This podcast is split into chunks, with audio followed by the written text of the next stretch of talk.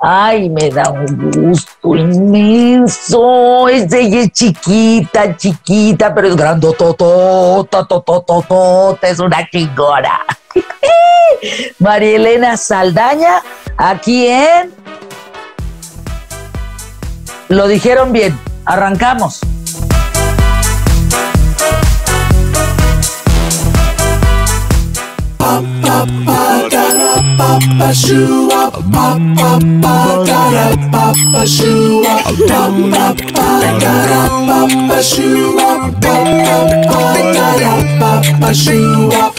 Oh yeah. Qué bonitos ojos tienes. Debajo de esas dos cejas, debajo de estos dos ojos. ¿Te gusta la cantada? Sí, sí me gusta cantar. Me gusta, me gusta. ¿Qué cantas, Eh, güereja? Pues, mm, de, todo, creo que menos banda, a todo le hago. Pero este, fíjate que es que mi madre eh, le gustaba mucho cantar, todo- nos cantaba todo el día, nos iba hasta para decirnos, mijitos, ya vénganse a comer, o sea, todo era cantado. ¿no? Entonces, pues nos hicimos todos a cantar, ¿tú crees eso? ¿Cuántos hermanos son, María. Elena? Seis ¿Tres? hermanos. ¿Seis? Son seis, seis, seis. Soy la mayor de seis. La mayor, la mayor, pero no la más grande. Elena. Ay, Pero de sí, veras. ¿Cuántos años tiene la güereja? Mira, la oreja empieza teniendo, ah, pues sí, ¿verdad? Como todos va creciendo. Tenía cuatro años. Cuando yo empecé a hacer el sketch de la oreja, tenía cuatro años. Este, y era, un, eh, era una recitación que se le va olvidando y él dice, ay, que tiene cuatro años. Después como que ya se instaló, cuando ya en la televisión se instaló como en seis años. Entonces, yo creo que la oreja anda eh, eh, seis años, siete años. Esa es la edad que yo creo que tiene la oreja. ¿Y María Elena Saldaña? Más, poco más, poco más que eso. Estás en el cuarentenorio, estás trabajando. Ah, no. No, ¿por qué no estuviste ahora? porque estás que te vas y te vas y no te has ido. No, porque em, traía yo un problemilla, bueno, todavía en mis pies. Entonces me dio como cosa. Dije- le dije a Alejandro, deja yo igual me recupero y ya me integro, eh, dame chance. Y bueno, en eso andamos. Y luego con la de malas ayer me, fui, me eché un reversazo. Y, o sea, no en coche, bajándome de un banquito y me desgracié una rodilla. O sea, yo como que no tengo muchas ganas de componerme, pero bueno, ya lo dejé. ¿Qué te pasó en, el, en los pies? Este, fíjate que, pues es una cosa ya de mucho tiempo, de, muchos años, de una, am, de una cosa que se fue como deformando. Y yo tenía que haber usado plantilla ortopédica desde niña, ¿no?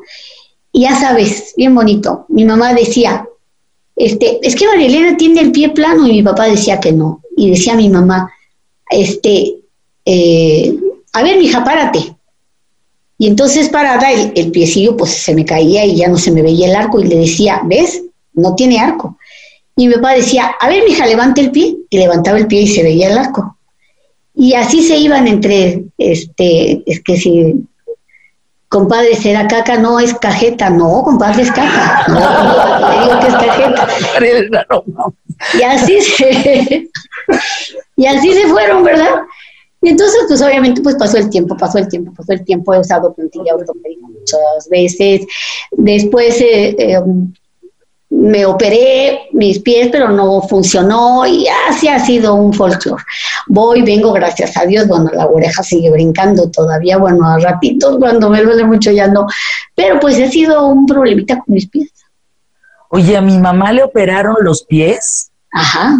Y dice que es la operación más dolorosa que ha tenido en su vida.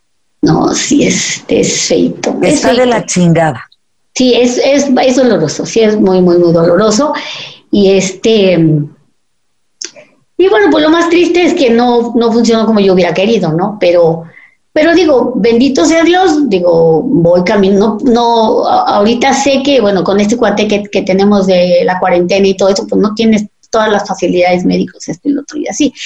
Pero, digo, seguiré caminando y seguiré haciendo teatro con el enorme favor de Dios y seguiré haciendo la oreja hasta que el público me lo permita.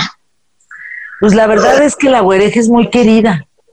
La güereja se ha robado el corazoncito de México, pues no, de muchos mexicanos. Y sabes qué, de gente en América Latina, está canijo, como personaje de la güereja, ¿Cómo te siguen, Marilena? Está muy cañón. Sí, gracias a Dios. Este es un personaje que es muy querido, bueno, dentro de las personas de habla hispana, la verdad. Es bien, bien bonito. Bien bonito. No hay palabras para agradecerlo. ¿Cómo nace? Te digo que fue de un, chiste que tenía, que llevó mi hermana a contar a la casa. Y entonces, pues yo me agencié el chiste y este, y eh, todavía no entraba yo a estudiar teatro siquiera, no, o sea, no pensaba en que iba a ser actriz, pero pues yo hacía el, chistecito este y siempre me buscaba o mi hermana era la mamá o alguna tía o así. Es hasta que llego ya a la escuela cuando nos preguntan qué gracias sabemos hacer. Y yo empiezo a hacer ahí este, este, este, este sketchito. Y lo, fíjate nada más, la, maestra lo puso en el intermedio de los cuervos están de luto, fíjate nomás. ¿Cómo crees? Sí, claro, o sea, se hacía la, función de los cuervos están de luto y en el intermedio, este, a mí me ponía a hacer a la, al el personaje que, que, se llama Mariquita Pérez. Y entonces, este, pero nunca pensé que eso podía haber llegado a la televisión. De hecho, cuando mi mamá siempre me decía, ¿por qué no lo haces en la televisión? Y a mí claro. porque además como habla muy raro, aquí lo estoy y cómo te lo va. Este, y que... Ay, ¿te, te, acuerdas parte del sketch cómo iba? Pues es que, ah, el de la, ah, con el que empecé, ah, eh, empezaba diciendo el que este, soy Mariquita Pérez, tengo cuatro años y les voy a recitar la mariposa. Mariposa, mariposa y le empiezan a dar ganas de ir al baño. Y entonces el, papá y la mamá, el que estuviera, porque al que pusiera en ese momento, este, me decían, la recitación, la recitación. Y entonces, sí, sí, sí, ahí, y, y, ahí va de nuevo, ¿no? Este, soy Mariquita Pérez, tengo cuatro años y les voy a recitar la mariposa. Mariposa, y empieza la ansiedad por hacer del baño. Total que terminaba sin decir nada y salía corriendo para el excusado. Cada vez se le iba olvidando más, se le iba olvidando más, se le iba olvidando más, se le iba olvidando más. Y así llegó, fíjate, con ese sketchito llego al programa de Jorge Ortiz de Pinedo, al de comediantes, que me había estado buscando por cielo, mar y cantinas para que hiciera yo el programa de comediantes. Y yo me hacía taruga porque yo realmente ya estaba haciendo teatro. Eh, bueno, ya había hecho Falsa Crónica de Juana la Loca con Miguel Sabido. Este, mi, línea era más bien el teatro, lo mismo te hacía comedia que te hacía una obra como Falsa Crónica, pero no tenía sketches, no era mi, mi tirada, pues. Aunque, aunque soñaba ser cabaretera, o sea, yo sí soñaba hacer show de, de centro nocturno, pero pues la línea se había dado por otro lado, ¿no? Entonces, eh, de la oficina de Jorge Ortiz de Pinedo ya llegó el día, porque siempre le decía que sí, pero a la mera hora le cancelaba, hasta que su secretaria me hablaba mañana, tarde y noche y me decía, eh, ¿qué va a necesitar para su sketch? ¿Qué va a necesitar para el programa? Y yo pues ya agobiada, le dije que pues a un amigo le dije, ayúdame, vamos a escribir, voy a poner al, el personaje de Mariquita Pérez y escribamos otras dos cosas, porque pues, ¿qué le voy a llevar a este señor? ¡Qué barbaridad, qué miedo! Con eso entré, pasan que te gusta dos semanas después de que sale al aire, me, habla el señor eh, Paco Stanley, en Paz Espante, me habla de, la, de las oficinas para que negociemos los tenorios. Y en eso estamos en la negociada del, del, del tenorio y me dice Benito Castro, ¿por qué no se viene una semana como todos los comediantes que van a entrar en el Tenorio y, hace unos sketches? Y dije, al acabo de salir de, del lío de hacer los sketches con Jorge Ortiz Pinedo y este señor tiene que me venga a hacer una semana de sketches. Le dije, no tengo, yo no, tengo nada escrito, lo único que tengo es el de una niña, así y así asado. Bueno, no se preocupe, pues hacemos ese. Le digo, sí, lo acabo de hacer con Jorge Ortiz de Pinedo. Ah, no, si ya lo hizo con Jorge, aquí ya no lo haga. Dije, pues la pura torre del único. Entonces me dijo, pero no se apure, le puede escribir Manuel Rodríguez Ajenjo. He dicho sea de paso, qué buen escritor es ese señor. Entonces, eh, el primer día hace eh, un sketch que él escribió, el segundo día me dejan hacer a mi Mariquita Pérez, el tercer día me habla por teléfono el señor Ajenjo y me dice, ¿qué cree? Que le voy a seguir escribiendo a su niña. Y de ahí para el real. ¿Hasta hoy? Bueno, no me escribe hasta hoy, pero hasta hoy sigue siendo ese personaje, este, pues, popular como la delita. O sea que la güereja se llama Mariquita. Según yo, sí. Y se apellida Genjo. Pues, pues será, será Castro, ¿verdad? Ese ha sido un relajo, porque hay mucha gente, fíjate, que sí sabe que se llama Mariquita Pérez, bien chistosa la cosa. Porque inclusive luego me dicen, ah, es Mariquita Pérez Castro. Entonces Pérez sería nombre, no apellido, porque Castro es el papá. Vete a ver. Pero bueno, es, es Mariquita y, y, este, Benito fue el, su papiringo y muy bien. ¿Y el papiringo cómo está? Bien, bendito hace, ¿qué? Será como 8 o 15 días estuvimos en una entrevista, bien, bien, bien trabajando. No sé, creo que por ahí oí de que estaba haciendo teatro, pero creo que pararon la temporada. No, no me creas, no sé. Pero, Oye, Marilena, ¿qué le gusta de ti a la gente? Ay, quién sabe. Mi hijo de plano dice que él no se ríe de nada de lo que dice la abuela. ¿Por qué? Yo no sé, pero me dijo, yo no sé por qué te ven, porque yo no te vería. Pero bueno, yo pienso que es un personaje que, que fue muy querido como si fuera un niño de, cada familia. Cuando empieza el programa de la oreja y algo más, eh, de repente llegaron de la oficina eh, y me dijeron, no puedes seguir hablando así porque la gente no le va a entender. Yo dije, en la pura torre, si cambio la manera de hablar, deja de ser la oreja. Y dije, no puedo. No, es que tiene que, tiene que cambiarle. pero ¿cómo le cambio? Si le cambio ya no es la oreja. En la pura torre. Y resulta que la gente ah, aprendió a entenderla.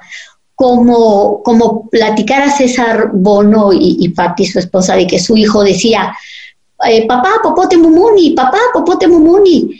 Y este, ay, ¿qué quiere el niño? Patricia, ¿qué, ¿qué le pasa al niño? ¿Qué quiere? Ay, César, por Dios te lo está diciendo clarito, que vayas al blockbuster y que le traigas la película de Box Bunny. O sea, eso era Bunny. Entonces, pues igual, la gente terminó entendiéndola, porque era la niña de cada familia. Me veían cada ocho días, me conocían. Entonces, eh, se convirtió en un, en un personaje familiar. Este, otra de las cosas muy bonitas que tuvo, a mí me parece, este, es que le dio un lugar muy bonito a los papás, porque como que la mamá es la que va, lleva, trae, los lleva, los peina, los lleva a la escuela y todo lo que tú quieras. Y aquí resulta que la oreja, como es eh, hija de papás divorciados, dice ella, este, siempre tenía que, estar con su papá, ¿no? Entonces creó una relación muy bonita. Eh, cuando yo empiezo a hacer la oreja, no había tantos vestidos para niña. Era una época en que, pues como que las niñas pues, habían como que pasado de moda y ahora me las vestían muy, muy modernas. Y este, y luego volvió, fíjate, después de la oreja, se llenan las tiendas de vestidos para niñas. Yo debí de haber sacado una línea de vestidos, qué bruta. Pero la verdad es que se, vuelven a hacer, eh, a poner de moda todas esas eh, cosas, esas gracias, los sombreros, las bolsas, los vestidos zampones, y ganan muchas cosas muy bonitas, muy familiares. ¿Ves? Oye, Marilena, ¿no también será que la güereja como que empezó a hablar de la inclusión en una familia? Pues sí, quizá, quizá también. Fueron, fueron cosas que, que en ese momento histórico no, no, pasaban. Sin embargo, se empezó a dar y fue muy bonito. Ah, yo, a mí eso se me hace muy padre, muy, muy, muy, muy padre. Tú has contado tu historia, has contado eh, esto que te duele de los pies, esto que te del cuerpo, esto de la historia de tu nacimiento. ¿Has contado sobre esto? ¿Lo sabe el público, tu público? Sí, sí, muchas cosas. Fíjate que por ahí traigo la idea, de hecho he estado ya echándole lápiz, de ir escribiendo de pues todo lo que ha sido mi vida de, nacer en el puerto de Veracruz, de todo lo que pasé, de, de todas las vicisitudes que María Elena tuvo, por esta, eh, inclusive por esta diferencia física que, que, que, que, yo tengo, ¿no? En donde yo veía a los adultos como, como que eran muy tontos, bueno, no todos, pero entre médicos y maestros te vieras, porque Imagínate, o sea, hoy soy actriz, o sea, los escenarios yo los quise siempre y sin embargo no me ponían en los bailables. Como que... ¿Qué cosa, María? Como que no, es que como está más chiquita, pues igual no sabe bailar, ¿no? Pues le hubieran calado a ver si bailaba o no. Y lo, muy chistoso porque este, me llevaban al médico y todo, ¿no? Para que me dieran este, jarabes y, y ampolletas y tratamientos y todo, a ver si crecía, ¿no? Y el médico con la jeringa en la mano, ¿no? Y le decías, yo, le, bueno, yo les preguntaba, ¿qué me van a hacer? Y decía, vamos a platicar con la jeringa en la mano. Decía, soy que toda madre, qué buena su plática. Entonces, fíjate que son cosas que sí, este, pues sí quiero platicar, ¿no? Que sí tengo muchas ganas. A lo mejor fíjate que esta parte de que la oreja no se lleva bien con los maestros, hay una parte importante de todo lo que yo vi con los profesores y mira, eh, los quiero, los respeto mucho, sé que tienen una labor extraordinaria, pero, pero yo no tuve así como la suerte de maestros muy, pues no sé cómo decirte, pues, pero... No, es que yo creo que mucha ignorancia y, y, aquí no sé qué recuerdos tengas de maestros de de veras decirles qué pasado de lanza, Manuel. O sea, de, de burlearte en serio de burlarse, de, de, de excluirte. De, excluir, de excluir, de excluir. De, destruirte, de lastimarte. ¿Qué te llegaron a decir? A, a, mí no, porque yo era bastante mulita. Este, era yo defensora de los oprimidos.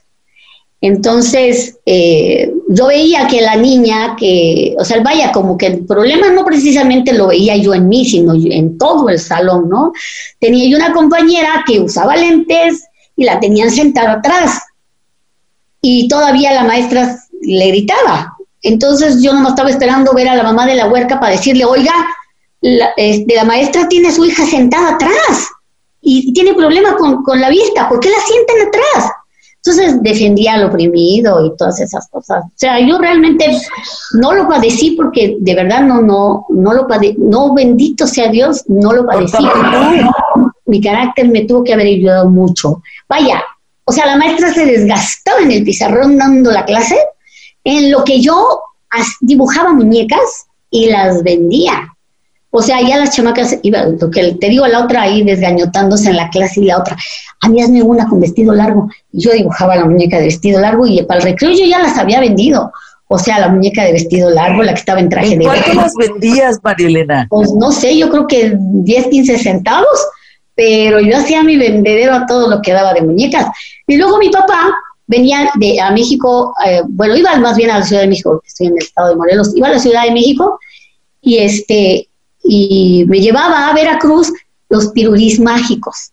No sé si te acuerdas, eran unos. Ay, casi bien padre, que era como de la textura de las mentadas cachetadas, de los dulces estos cachetadas. Sí, sí, sí, Y entonces, en Veracruz no había, porque con el calor eso seguro, pues se derretían 5, 4, 3, 2, ¿no? Pero, pero pues él me, me, llevaba las cajas y yo las vendía el día que llegaba de, de, de México a Veracruz, ¿no? Entonces, lo mismo, yo llegaba y avisaba que traía pirulíes mágicos y para el recreo ya había acabado yo con la caja, ¿no? Oye, una vendedora nata, Marilena. Entonces te digo, no, gracias a Dios, mi carácter siempre, siempre me ayudó. Siempre, siempre. Pero me parecía injusto lo que yo veía, me parecía injusto que no me dejaban bailar, me parecía injusto que a la de los lentes la sentaban atrás, me parecía injusto que a un niño que no había tenido la culpa lo regañara la maestra y el culpable era otro. O sea, cosas así tu mamá no sufría mucho con esos golpeteos a tu persona, con esas destrucciones, con... No, porque te digo que como no era personal, nunca la mandaron llamar, nunca le dijeron nada. Ella no, no jamás, ella no, no se agobió. Yo sí sufría porque mi mamá, como somos seis hermanos, pues nunca tenía tiempo de estar ahí metida en el salón como otras mamás, ¿no? Y entonces como mi mamá no era de las que nos acompañaba a las fiestas y no nos acompañaba a la escuela y no así, no estaba ahí metida, pues no, menos nos escogían, ¿verdad? Porque pues yo creo que como por ejemplo cuando se hacen los, para la reina de la primavera, pues a la que ven ahí más participativa es a la que ponen a su hija de, sí, sí. candidata. No había cabildeo. Pues como mi mamá no se paraba ahí, pues no me iban a escoger para candidata reina de la primavera, ¿qué quieres? Pero bueno, eso no, no, nunca hubo ese problema. Fíjate que hasta sexto año que ya fue cuando llegamos a vivir a la Ciudad de México, que yo quedé impactada, porque en, la ciudad, en Veracruz se podía decir, hijo de puta, a cualquiera, ¿no? Y era para, lo que seguía era, este, ven, te invito a comer, ¿no? O sea, no había una agresión por decir hijo de puta. Pero cuando yo llego a vivir a la Ciudad de México, yo veo que se dicen muchas groserías, que cualquiera la había yo oído allá en mi tierra, ¿va? Vaya, había ido a, Alvarado y las había oído, pero en serio. claro. Y había, haces de saber que yo llego a la Ciudad de México y me sorprende porque en la Ciudad de México se ofende. Y allá no se ofendía. Allá era el pan nuestro de cada día y en la ciudad era para ofenderse. Si se la decían, era para ofenderse. Entonces yo así con los ojos de ese tamaño llegué a la casa y le dije, es que son bien groseros. ¿Y qué podían haber dicho que no hubiera oído yo? Pero me ofendía. Y ahí sucedió que, unos, que una huerca le daba por, por cargarme. Ahí, eh, ahí eh, ya estaba yo cursando quinto año, fíjate, cuando llegué a la Ciudad de México. Y ahí se le daba por cargarme y a mí me gustaba que me cargara. O sea, fue la única vez que yo me acuerdo que alguien se quiso pasar de listo. Y la tipa esa me quería cargar y me quería cargar y me quería cargar. Total que se esperó un día hasta que terminaron las, clases, eh, todo el mundo se salió del salón, yo fui la última en salir y ella estaba fuera esperándome para cargar. A la hora de que me pesca, así de, de ahí estaba atrás de mí para levantarme. Ay, qué poca madre.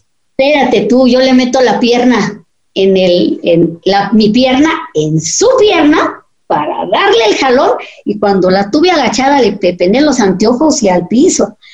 Y entonces dije, a ver, vuélveme a cargar mi reina.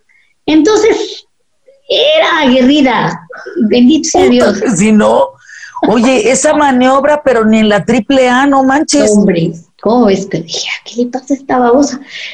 Pero fue la única vez que yo me acuerde, fue la única vez así que, que una cosa que no me haya gustado. Y alguien más a mí tu actitud me parece admirable, me parece admirable el tema de la chamba, ¿no? El, el, asunto de cómo manejas eh, la risa, cómo manejas al público, eso es padrísimo, María Elena. A mí me gustaría un día entrevistar a la güereja, a ver si me dejas entrevistarla. Claro, me va a encantar, muchísimas gracias. Esta es la ruleta, ¿estás lista antes de despedirnos? Vale. Ay, canijo, a ver qué te toca, María Elena, calla. Santa María, ves. ¿De quién estabas enamorada de chiquita? Del güero Carrión. ¿De los hermanos Carrión? Del güero Carrión. Era yo, pues, niña, niñititita. Y salían en el programa de Siempre en Domingo. Y mi papá, bueno, no nos sacaba ni a la playa por ver el programa. Pero yo ya que iban a cantar los hermanos Carrión y yo corría para oír cantar al güero Carrión. ¿En serio? ahí. Y fíjate lo que es la vida. Cuando yo estaba yo estudiando teatro en la Andrés Soler, el Güero Carrión tenía un puesto ahí en la, en la, en la ANDA. Yo soy egresada del Instituto Andrés Soler. Y él le toca darnos la plática de bienvenida y nos dice que nos enamoremos de la carrera, eh, que, que es el tiempo del noviazgo con ella Y el primer premio de la crítica especializada que me dan como revelación por falsa crónica de Juana la Loca, le toca dármelo a Angélica Aragón y al Güero Carrera. Imagínate. Ah, ¡Qué bonito! ¿Tú crees? ¡Wow! No, con eso me quedo. No sabes el gusto saludarte, saber que estás bien y tenerte aquí en este espacio. Me, quedo con ganas de preguntarte, María Elena, muchísimas cosas más, pero nos volveremos a ver. Ay, hermosa, muy, muy agradecida. Eh, te admiro mucho, me encanta todo lo que has hecho y de verdad que me siento muy, muy, muy honrada porque me hayas invitado a esta entrevista. Ay, mi María Elena Saldaña, un abrazo, nos tenemos y acuérdate, de este, luego me das permiso de entrevistar a la güera, a la güereja. Ale, ale, va. Dale, besos y bendiciones para todos. Igualmente, yo te mando besos, nos tenemos. Que te mejores, ¿eh? Primero Dios, gracias. No te preocupes, vas a salir bien, verás. Sí, primero Dios, primero Dios.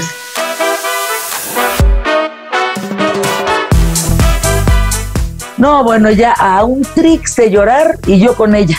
Qué bárbaro, qué historia. Imagínense el poder, la fuerza interna. Chingona, carajo, para mandar estos.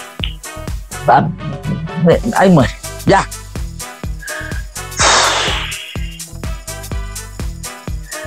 Hasta la próxima. Aquí en Fernández Jackson, suscríbase. Ay, la güere.